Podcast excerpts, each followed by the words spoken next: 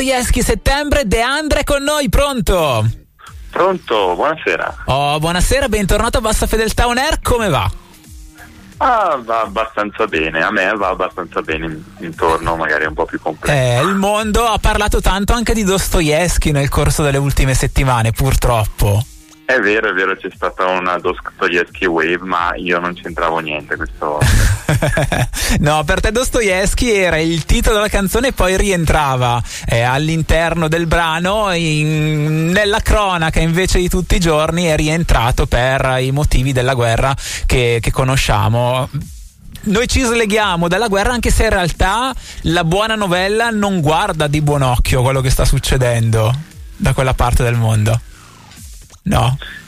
Beh no, di sicuro assolutamente no. Eh, una prospettiva di sicuro pacifista. Quindi... Uh, beh, no, cito la buona novella perché ci eravamo lasciati qualche mese fa con uh, te in procinto di salire su un palcone per un paio di serate con tutta un'orchestra dove avresti portato sul palco la buona novella di Fabrizio De André. E inizio da lì perché in realtà poi concluderemo allo stesso modo. Com'è andata quell'esperienza?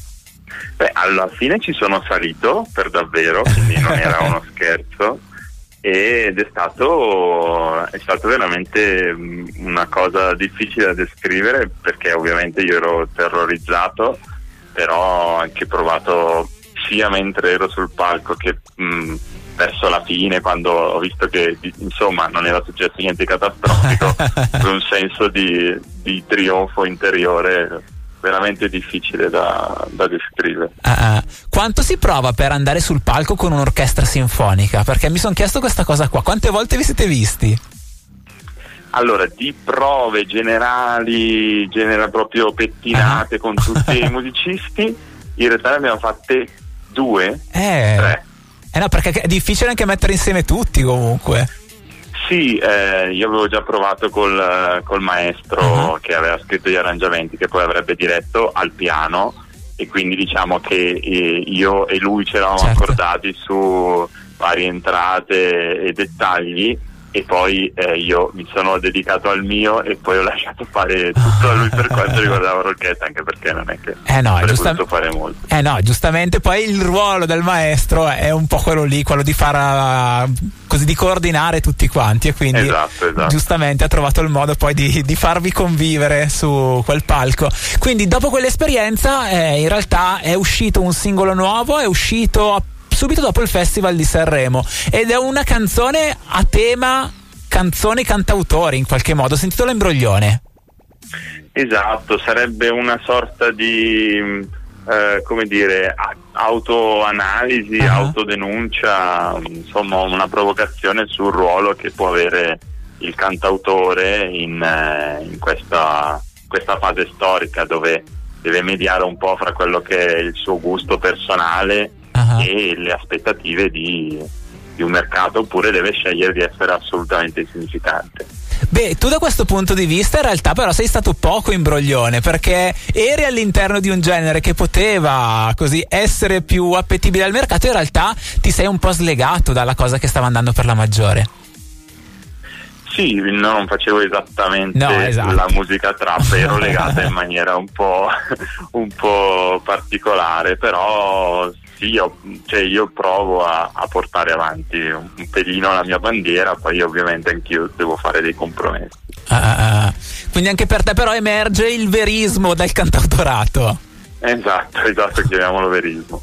ok, Beh, siamo in collegamento telefonico con De Andre, stiamo scoprendo insieme il nuovo singolo che si intitola Imbroglione. Dicevo, si parla del ruolo del cantautore di questi compromessi che ci sono nel fare musica. In che momento è venuta fuori questa canzone? Ma in realtà era cominciato a nascere eh, con Captazio Benevolenze, che ormai ah. è una canzone antichissima uh-huh. dal punto di vista del, della velocità con cui cambiano le cose oggi, eh, ma proprio nel momento in cui ho, ho, cominciato a mettere insieme quello che avevo scritto per eh, un'uscita diciamo articolata, ho cominciato a pensare a quale avrebbe potuto essere però il, il ruolo che una figura di questo tipo poteva avere nel, nel panorama contemporaneo. Cioè certo. quando esce la mia roba io mi propongo come nuovo eh, cantante, inediti, ma eh, cos'è alla fine adesso una certo. persona che fa questo, che vuole intraprendere questo tipo di strada. E da lì è partita l'idea, poi in realtà è, la, quella canzone lì me la sono portata indietro per un po', è modificata moltissime volte, poi sono fatto aiutare anche da, da, altre persone per quanto riguarda la produzione. Ah, ah. beh, ho visto che, cioè, sentendo comunque anche come è nato questo, questa canzone, mi sembra che sia un po' il continuo dell'evoluzione che hai raccontato eh, con il primo EP. Sì, eh, nella mia idea primigenia era una sorta di contraltare proprio di Captazio, avrebbe eh. dovuto chiudere il discorso che Captazio aveva aperto, invece si è trovata in un'altra, in un'altra posizione, cioè inaugurare un'altra, eh, un altro percorso diverso, però sono contento così. Oh, benissimo. Siamo in collegamento, dicevo, con De Andre. Abbiamo iniziato questa chiacchierata parlando della buona novella perché ho letto che in realtà la buona novella poi tornerà sui palchi anche nel corso della bella stagione, si dice di solito. Sì, in realtà non c'è nulla di, di, fissato definitivo, però c'è un certo interesse intorno alla cosa e potrebbe, potrebbero capitare un paio, paio di date bis. Oh, bello, quindi insomma è uno spettacolone, dicevamo orchestra sinfonica che ti accompagna all'interno di questa riproposizione di un album uh, storico per uh, la musica italiana. Per te questo che momento è? Ti avevamo lasciato che eravamo alla fine di quella parte di eh, vita relativa all'EP evoluzione e a un certo punto dicevi adesso si è aperto un capitolo nuovo. Beh, in realtà sto ancora, cioè spero di stare ancora assaggiando i primi, eh, i primi pezzi di questo, di questo, percorso nuovo, perché mi sento ancora all'inizio, mi sento che devo fare ancora un sacco di cose, un sacco di esperienze, eh, nel senso di metterle nel mio bagaglio personale. E questa è la sensazione che io spero poi sia corrispondente alla realtà.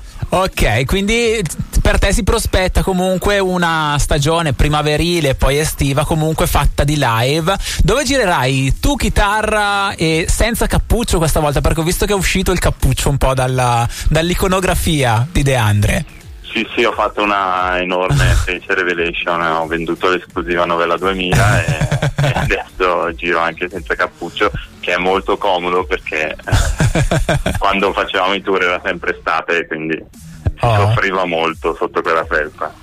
Dai, quindi De Andre c'è il video che poi accompagna anche l'uscita di Imbroglione. Non so se vuoi dire qualcosa sulla parte di produzione, perché dicevi non ci hai lavorato da solo, visto che c'è anche Romina Falconi poi coinvolta all'interno della chiusura di questo pezzo e, e poi c'è anche il video. Sì, eh, praticamente la, l'idea di base della canzone l'ho, l'ho stesa io sia da, dal punto di vista testuale che musicale, poi Romina mi ha dato una mano a rifinire il testo. Ah e invece per la produzione mi sono affidato a, a Stefano Maggiore che cura molte produzioni dell'African Chic e poi la rifinitura di, di Zangirolani che è, la, ah. è il maestro de, dei ritocchi finali. Eh, eh, ma, eh, perché infatti prima tu dicevi ormai si devono fare dei compromessi e così via, in realtà anche il suono di questa canzone è molto curato ed esce dai canoni soliti della canzone pop attuale, no?